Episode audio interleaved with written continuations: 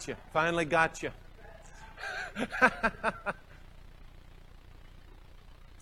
well, this is this is actually the last night of this quarter for Sundays.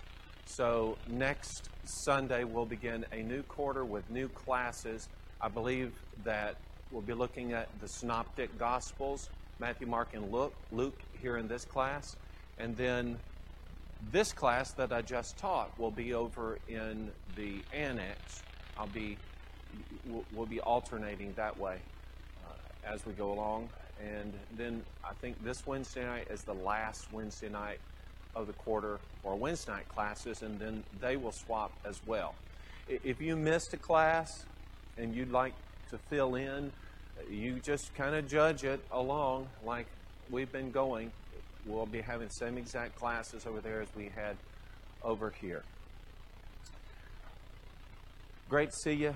Hope you had a wonderful day. But now's our, our great opportunity to be together to study God's Word and, at least in my mind, to kind of fill out uh, some helps in the study of these first five books of the Bible. I hope it's been a, of a benefit to you. We're going to sing a song together, then have a prayer, and after that, we'll start our class. 722. 722.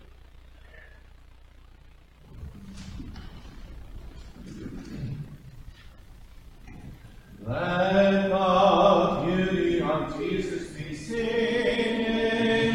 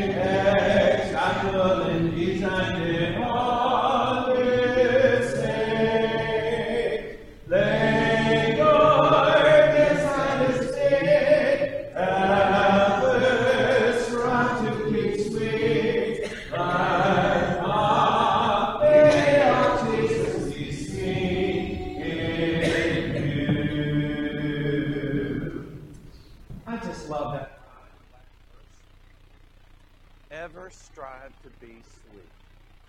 Isn't that pretty? All right, let's pray together. Father, thank you for a beautiful day today. Thank you for all your rich blessings. We thank you, Lord, for the time that we have now to study your word together. I pray that it will be a blessing to all of us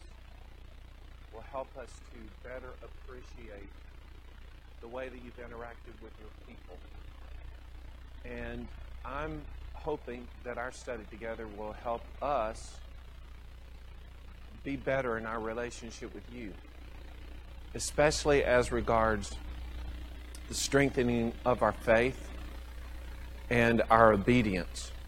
We thank you for the examples of those who lived before us. We're thankful for those who maintain their faith and are exemplars of that, and even in their weaknesses, despite setbacks, they they didn't give up. And I pray we'll always be like that. Even if we have setbacks, disappointments, that we'll always trust you and be faithful. And we will be obedient.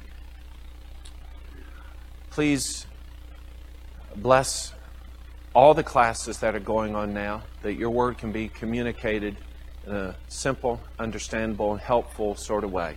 And also help us who are students to be able to receive the message that's given and be able to use it and bring it into our own personal studies so that those will be richer.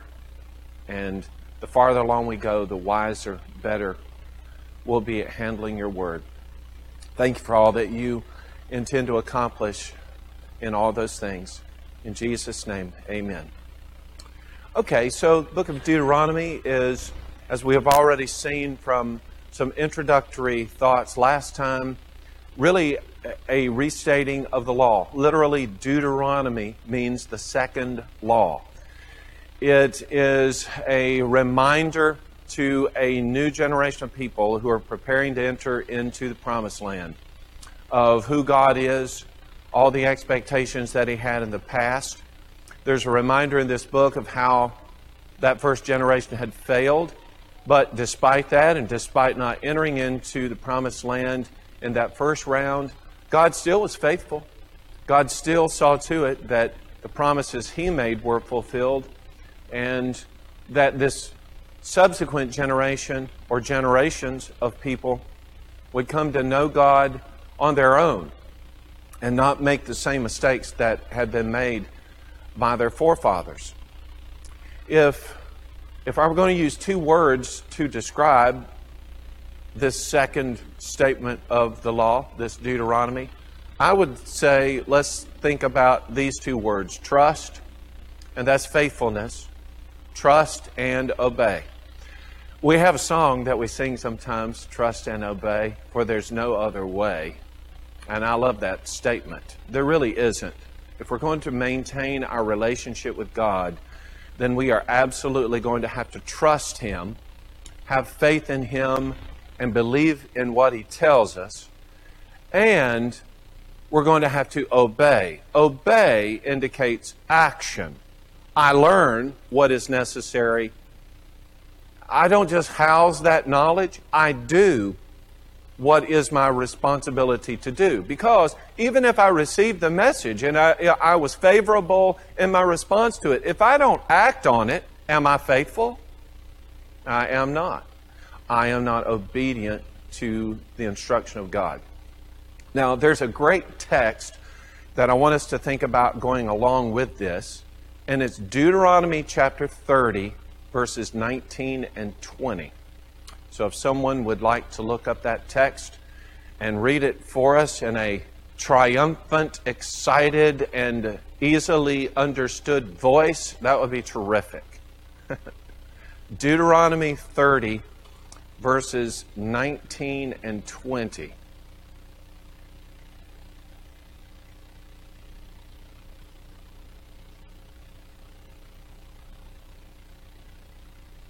Yes, Jim.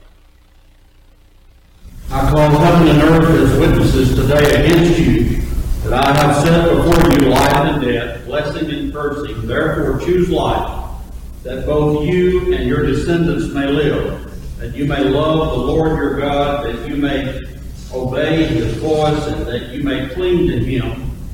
For he is your life and the length of your days that you may dwell in the land which the Lord swore to your fathers, to Abraham, Isaac, and Jacob to give them. Okay, thank you, Jim. That's the way to read it. We can, we can understand it, and it's good and, and loud. Wow, isn't that a terrific text? Somebody's going to ask you, what's your favorite text in the Bible? You'll say, I don't know, Philippians 4.13 or John 3.16 or something like that. Maybe some of you will say John 11, verse 35. You know what that one is? Jesus wept. You know, uh, okay, never mind. But you'll come up with those. Is that not a great text right there? That is, pardon? Choose life. Yeah, absolutely. Absolutely. And I, I just love it. Boy, uh, there's several levels on it now that I love it. But yeah, choose life. Choose that. Now, w- what's great about it is You can easily choose it. And God has given us exactly what it is that we can do in order to have it. And I, I, just boiled it down for you a moment ago. If you will trust Him and you will obey Him, you have chosen life. And along with that came all of these promises of God. I'm going to I'm going to give you what I promise you. If, if you'll just choose it, you know, choose it. Someone says, well, I, you know, I, I've uh, received uh, negative kickback. I, am I'm, I'm reaping the consequences of my choices. Boy, God is cursing me. You know who did that to you? You did that to you because you chose other than life. If we don't remember anything else out of all of this, you've noticed as we've gone through these books, it, the whole sentiment is relatively simple. If we will just choose to walk with God, things are going to work out. Things are going to work out beautifully. Now, if we were going to say a, a theme for this book, I guess we would go back to that. And if you really want to boil it down, just kind of bring together the faithfulness and the obedience, then just, just simply say obedience. Because if I'm obeying God, I'm also being what? I'm also being faithful. So let's just boil it down to obedience. But with this little bit of a caveat, James chapter 1, verse 22. You probably do know that text by heart. But be doers of the word and not hearers only. Dis- don't, don't miss that part. Deceiving yourself. Wait. Be a doer and not just a hearer. Because if you are just a hearer, you are within the category of people who, that last part, deceive themselves. And that was getting back to what I brought in the very beginning. Okay, I can receive all kinds of knowledge. I can sit in a Bible class, hear the scriptures read, or, or even read them myself. I can take a Bible class home, can get on the internet and you know, watch videos.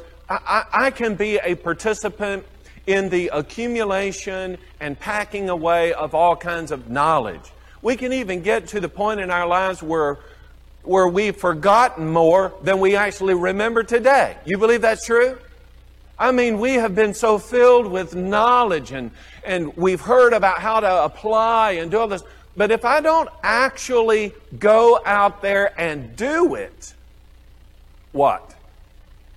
I have deceived myself. It isn't enough just to get the knowledge. Do I need knowledge? Yes, I do. And the more I have, the better equipped I am to do. That's the whole idea. Get the stuff, get the resource. One resource is knowledge. Get the resource, get the knowledge, and then do something. So this whole thing obey. You, you hear what the word of the Lord is. Now just go out there and do that thing. Now, disobedience, the other side of that, you know, there are always going to be people who are, I don't know, rebellious. They just have a rebellious streak in them. And some of those people, we look at them and in some ways we just kind of admire the independence of the rebel just kind of bucking against the trend, not, not going to fall in line with everybody else. You know what? In society, sometimes that's kind of, kind of fun. Or we want to, you know, we feel that we're in a free country, we can voice our opinion and we can be heard. And if we're not heard on the street, we'll be heard at the ballot box. You know, we just, we love that sense of the entitlement of people hearing what we've got to say. We want our voice to be heard. I'm going to tell you something. It's one deal to have that freedom and have that rebellious streak in society. Now, you have to hedge that, right? If you go too far in one direction or the other, you'll find yourself not in compliance with the laws of the land, and what will they do to you? Well, you don't know because you've never been that way. They'll throw you in jail. You know, you don't comply with the rules of the general rules of society, you'll pay a penalty for that. But otherwise, we live within some framework where we can where we can speak in total opposite of what is the norm. Uh, we have a freedom to do that. But let me tell you something. With regard to God, disobedience is not freedom. Because if I choose to disobey, I have become a slave to something. You know what it is? Sin. I become a slave to sin. I am not free anymore. The truth of the matter is that God has given us these instructions in order to provide a clear path to absolute spiritual freedom. If we will choose to trust Him for that and obey what He has to say. When God gives instruction, if we will just heed the instruction. Otherwise, to be disobedient is just an absolute foolish choice on our part. Now, here's something, and I would lump in not just the book of Deuteronomy, but Genesis, Exodus, Leviticus, and Numbers as well, because well, maybe aside from Genesis, all those other books had laws within them or commandments of God. This is the restating of that. So you kind of have a, a combining, a meshing together of a lot of things that we had already learned in Exodus, Leviticus, and Numbers. So it's, it's basically a rehashing. People look at these first five books of law and they say, yeah, you know, there, wow, there are a lot of commandments there, and Jesus came to fulfill the law, so set aside the law, and now we have Jesus, and Jesus is all about grace. Jesus is not about commandments and obedience. Is that true? That is not true. Because remember that in order to have freedom, we have to do what? In order to have freedom, we have to obey the right source. Okay? So God hasn't quit giving us instruction as to how to truly be spiritually free. So, and I remember years ago, I haven't heard that much about it in, in recent years, but I remember that there was a point at which there was just, it was almost like there was a, a, wave, a wave of people coming along telling us that they had discovered grace. And that somehow or other, for many years, that we'd all been brainwashed and just taught to obey commandments and this and that, and it just thought that everything was black and white. Now all of a sudden, grace has come on the scene, and we are liberated. Well, did grace only show up on the scene within recent years? No. How long's grace been around? if God's been around, grace has been around because there is no one. In fact, when God is referred to in Scripture, sometimes He's referred to as gracious. He is the capital G, gracious. Grace starts with God, God's unmerited favor for, toward me.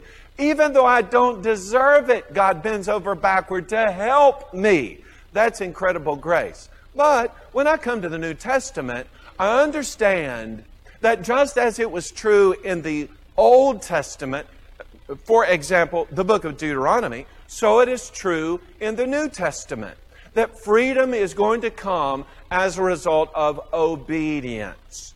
I want to share some examples of that with you. One of those would be, and uh, we'll be in Romans here for a few minutes. Romans chapter 1 and verse 5.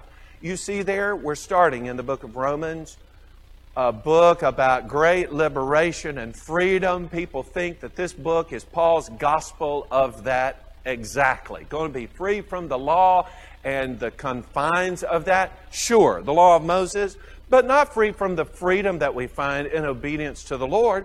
And he starts off that way. Romans chapter 1, verse 5. What does that text say?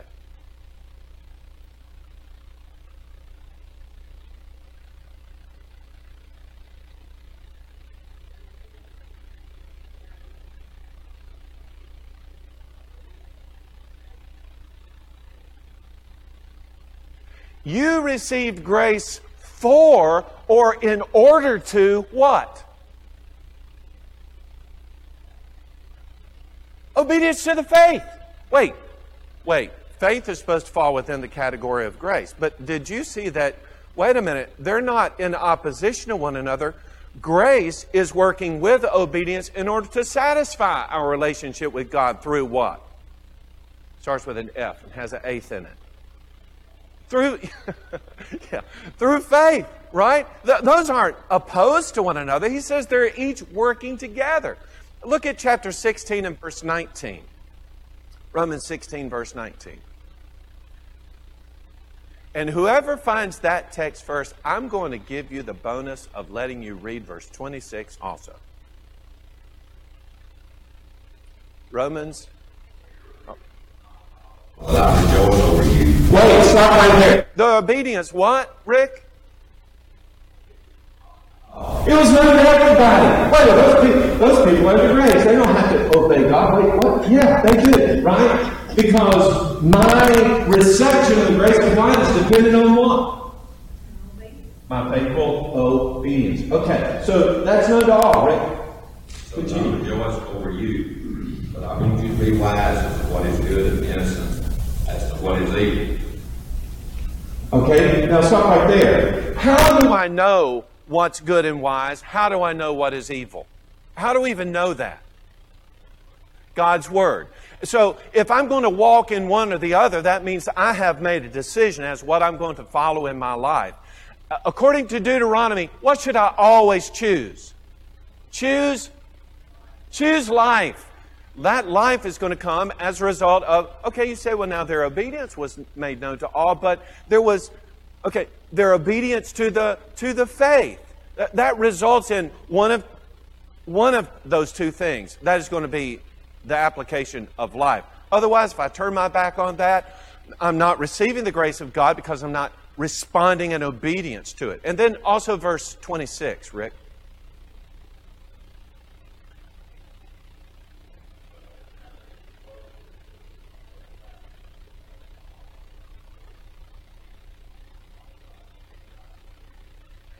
The obedience of what? The obedience of faith. It isn't enough. Listen now, this is so important. It isn't enough just to have faith. Faith causes me to do what? Act. Causes me to act. Or, our key word, obedience. Faith doesn't just sit around. I say, it, faith is not housed off in a building somewhere. People don't sit around in a cave and they become, you know, the grand uh, example of faith. That, that is not how. Every time you see in the book of Hebrews, chapter 11, an exemplar of the faith, you will see something like this. By faith, so and so, and then an action word. By faith, they acted. It was that faith that drove them to act. Obedience is all about my action. How do I act? Now, here's another thing that, and I've been in Bible studies with people like this. For instance, I'll, you know, I'll be talking about, well, you do this, this, and this, and this in obedience to the gospel. In obedience to the. Now, people love the gospel because the gospel is, I mean, you talk about the, the great example of what the grace of God is all about. That, right there it is. The death, burial, and resurrection of Jesus Christ, Titus chapter 2. That is the grace of God. Okay, so people want to hear about that, they want to hear about the gospel, and you start talking about obedience to the gospel. Isn't it? Obedience to the gospel. Wait a minute. Gospel is about grace, and you're talking about obedience, and that's you know that's a work, and, and obeying the gospel is never work, or or submission to the gospel would never be a work. So how can you say obedience to the gospel? Well, let's ask Paul that question, right? Still in the book of Romans, look at look at um, look at Romans Romans chapter 10 and verse 16. Who would read that text for us? Romans chapter 10 and verse 16.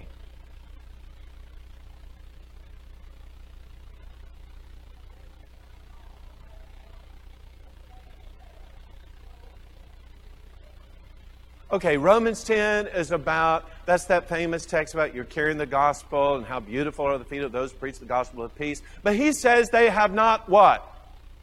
They have not all obeyed the gospel. Okay, now here's the thing. The gospel is the death, burial, and resurrection of Jesus Christ, 1 Corinthians chapter 15. But in order to obey the gospel, you say, well, man, those are facts. So how can I obey facts? Well, those facts are obeyed at what point? When you're baptized, right? In baptism, Romans 6, 3, and 4 is the death, burial, and the resurrection, right? We're buried with him in baptism into death, that just as Christ was raised from the dead of the glory of the Father, even so we also should walk in newness of life. And then in that same chapter, Romans chapter 6, someone read verse 17. What does that text say?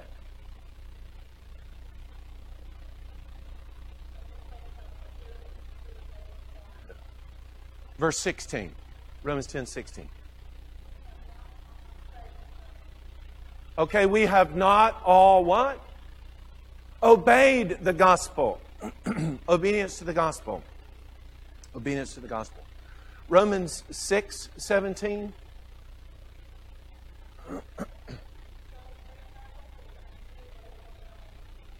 That sounds like Romans 10 17. Back up a couple pages. Romans 6 17. Yeah, no, it's okay.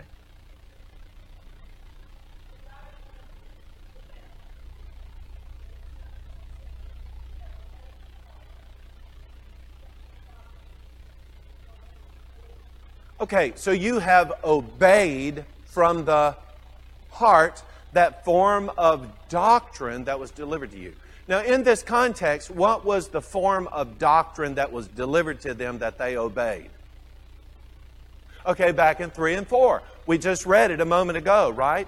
The death, burial, and resurrection. When a person is baptized, they are obeying the gospel. They are obeying the gospel and born into the family of God. Absolutely right.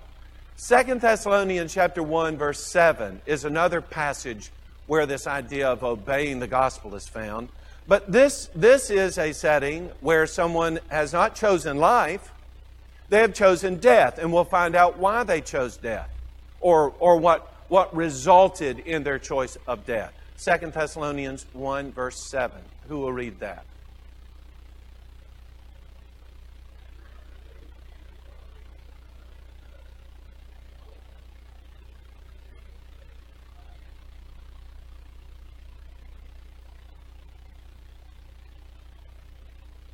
Okay. Keep reading.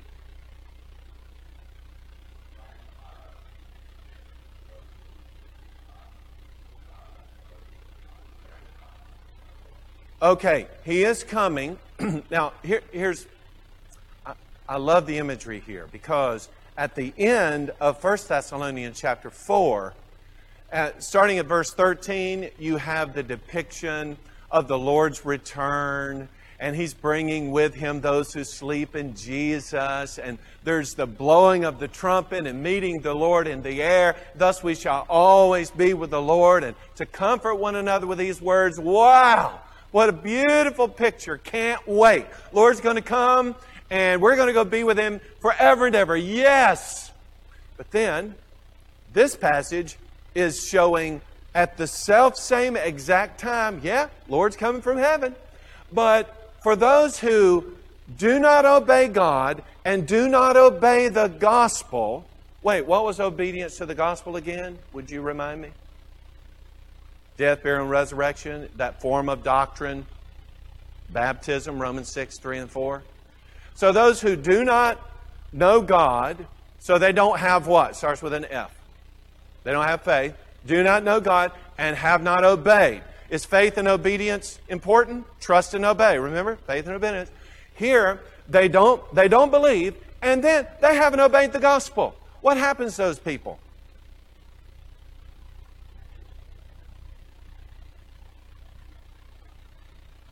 Okay.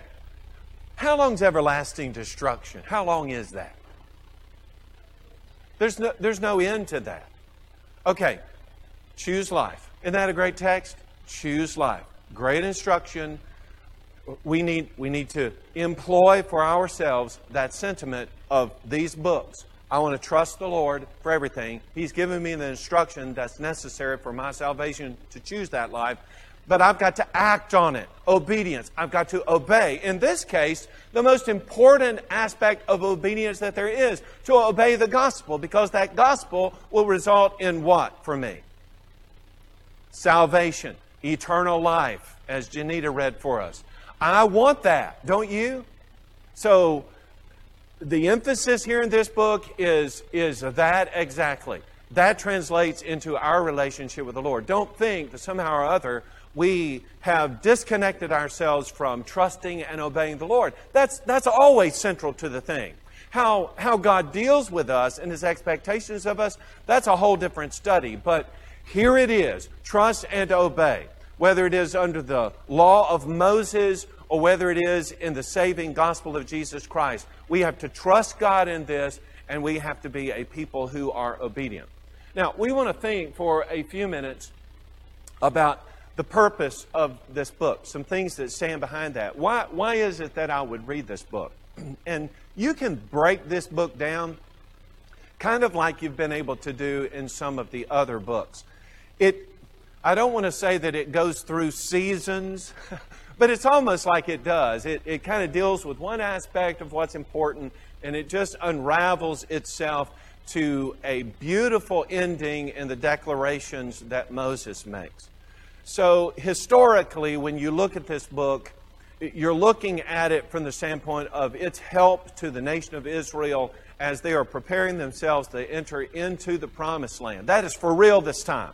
There's not going to be any backup and, and start over. This is it. God has promised them, He has protected them, and now it's time to go in. So, the first four chapters of this book, through actually through chapter 4 at verse 43, and then verse 44 we'll pick up another section. But from chapter 1, the very beginning, all through chapter 4 and verse 43, you have a depiction of the past history.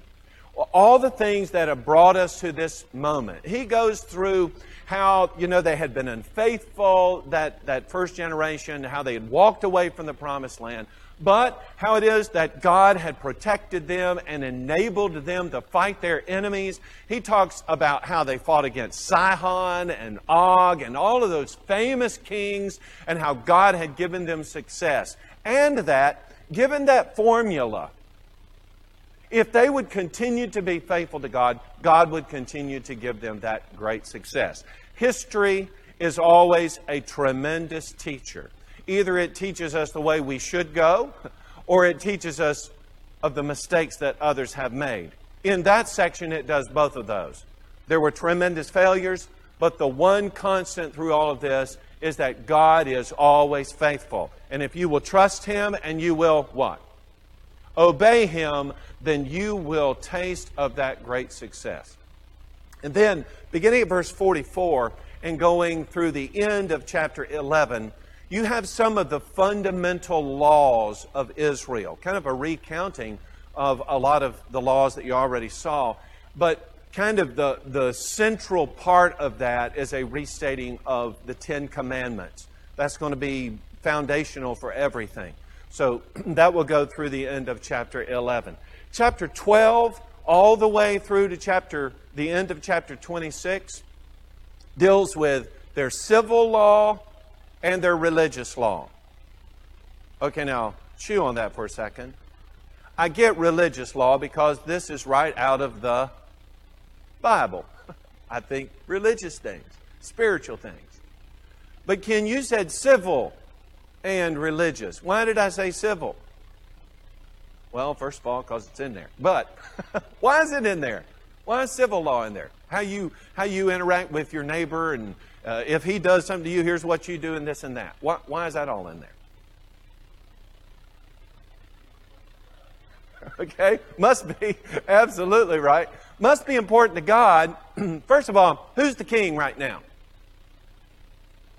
Okay. Not right now, right now. Who was, well, you guys are something. You're, you're like, okay. Uh, back then, who was their king? God's their king, right? It's a theocracy. You remember eventually uh, Samuel comes along, and Samuel's all, all upset. Why was Samuel upset? They want a king. And he felt like they were rejecting him and the role that he was playing, because he's kind of at the tail end of the judges and the, the, the priestly um, connection there. And he felt like, oh man, you know, they don't like me and I've just been such a total failure. God's like, they, well, wait a minute. They haven't rejected you. They've rejected me from being their king. Oh, and I'm going to give them a king. I'm, I'm going to give them exactly what they're asking for. But back up, who'd been the king? God's the king. So when God gives his instructions to his people, doesn't it make sense that he would give them civil instructions as well as religious instructions? Here's how you worship me, but also here's how you conduct yourself in a, in a civilized society. And so that is, that is also included in the text. From chapter, chapter 27 through the end of chapter 30, you also have, I guess, what you would call um, a renewal section. Renewal. Now, what is renewal?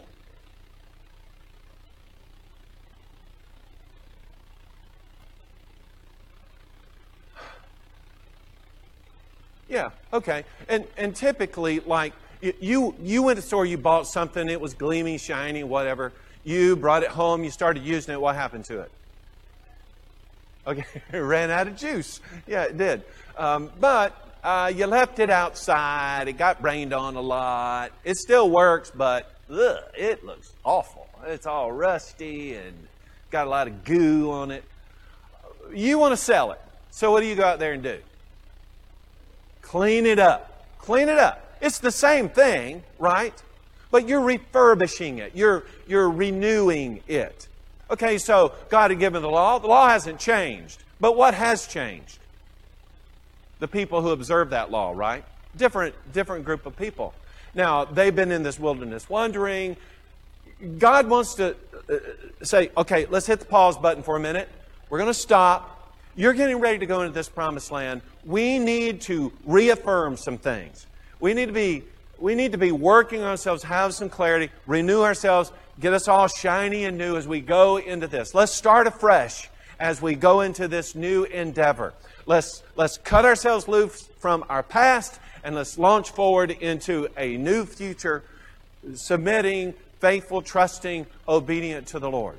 And, then the last section from chapter 31 to the very last verse of chapter 34 is basically a heartfelt description, uh, revelation, if you will, of Moses' instructions to the Israelite. Remember, where is Moses going to go? He's going to die. He's not going into the promised land. He is 120 years old. Uh, he, you know, he committed that one documented sin, and now it's all over. He's not going into the land. He's the oldest guy anybody knows, oldest man in the whole world, so far as they know. So he's our guy. We've been following him all these. We trust him, right? Aside from God, this is the guy that we have listened to and we have depended on all this. When we had problems, we took to Moses. Now, Moses has some encouraging things to say, but he also has some warnings to deliver to the people. If you don't trust God, if you're not obedient to the Lord, you're going to fail. So, as you're going into this new land, let's make some commitments that, that we're going to do this. Now, you know how the people do. They're all like, yeah, yeah, we'll always do right. Man, we, we hear you. Don't you worry about us, Moses. We, woo, we're going to really be great. Were they really great? Oh, man. It'll break your heart. It'll break your heart. But that's a story for another time. Right now, we're full of enthusiasm thinking we are, man, we are going to do this thing. We are, we are going to please God and He is going to bless us. We promise, we promise we will. Okay, then, that's great. But if you don't, no, we will. Okay, but still, if you don't, curses are coming. So that's, that's kind of the historical aspect.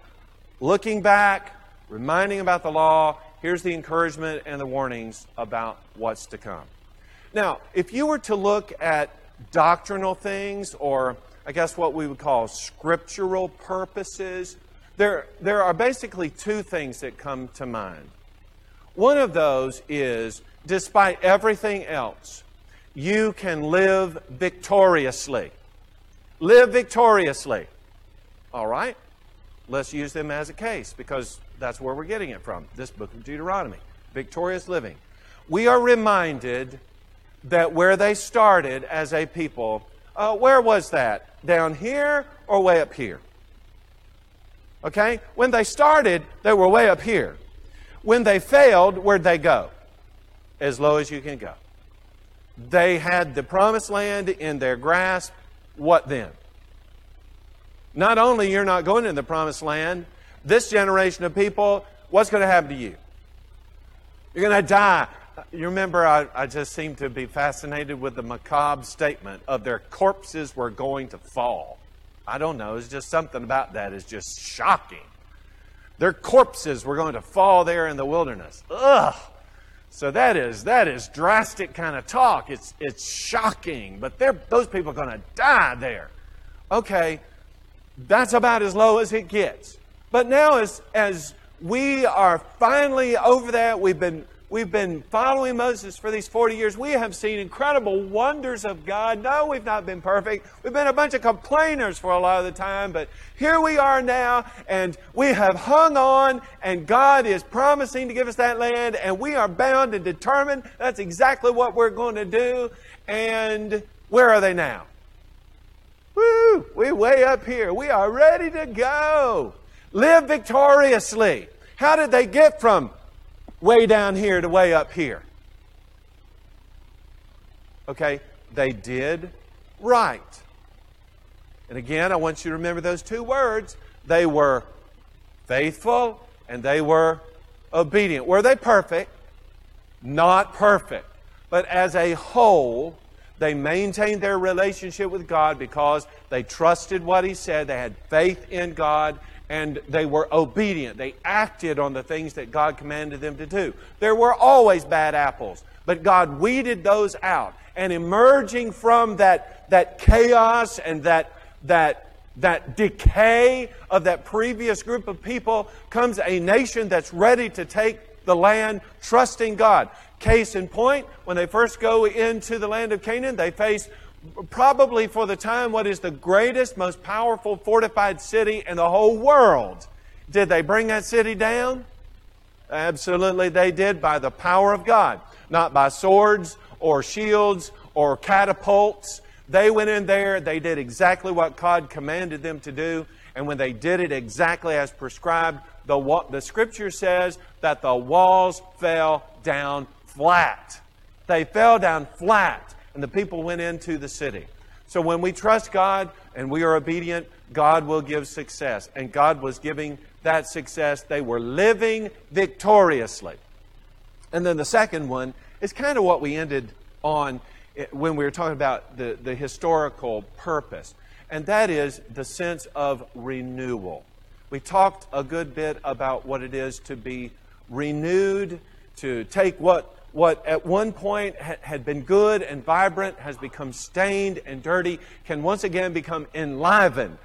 In their case, it took a death and then a basic a resurrection of that nation. Did you notice what happened there? What happens for our renewal? Doesn't there have to be a death of the old person, the sinful one? And doesn't there have to be a resurrection out of that? Yes, there does. That happens right there in baptism. So, a couple of things. Now, we also want to think a li- also want to think that we have one minute left. So, uh, Christologically, think about Christ, and in this text, uh, you can read this at home, Deuteronomy chapter 18, verses 18 and 19. It talks about Moses as a prophet, but they were looking for something else, even back there in the book of Deuteronomy a prophet who was greater. Now, there are several texts in the New Testament scriptures. You can reference those, and you just see a beautiful unfolding of, of God's way. Uh, Romans chapter 1, verse 45, Romans chapter 5, verse 46, chapter 6, verse 14, and chapter 7, verse 40. All of those have that promise of fulfillment. Moses prophesied of that, it was fulfilled in Jesus Christ. Okay, we're stopping right there. The end. Yay! It may be that you were not able to partake the Lord's Supper this morning.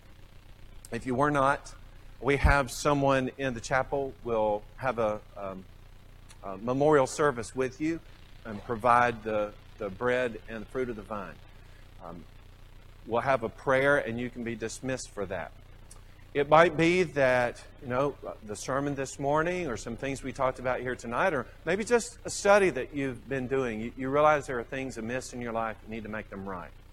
Uh, we have some elders in here tonight. Raise your hand, elders. One, two, three. In line right there. So if you'd like to speak with one of the elders, or you can speak with me, we'll be happy to pray with you or have a study with you, whatever's necessary to see to it that you spiritually are right with God. We're going to have a prayer. We'll be dismissed. Then, if you need to speak with an elder, find one of them or Lord's Supper. Let's pray together. Our Father in heaven, thank you so much for the blessings that we have had today. We thank you for the privilege to worship and also to be able to uh, be back together as family. We pray that you'll uh, help us always to endeavor to be a part and to benefit from the associations that we have with one another and especially with you. We thank you, Lord, for the things we've been studying, for the instruction that we receive, and for the encouragement that we find to live faithfully as your children in our relationship with Jesus. And we thank you so much for him and for how, through his sacrifice, we're able to have this relationship with you. We pray, Father, that you'll bless us and help us to grow stronger, to trust you more, and to be obedient, to act on the things we know to do. We pray that you'll keep us safe as we journey to our respective homes. And if it's your will that you'll give us a new day, we pray that we'll use it to your honor and glory. In Jesus' name, amen.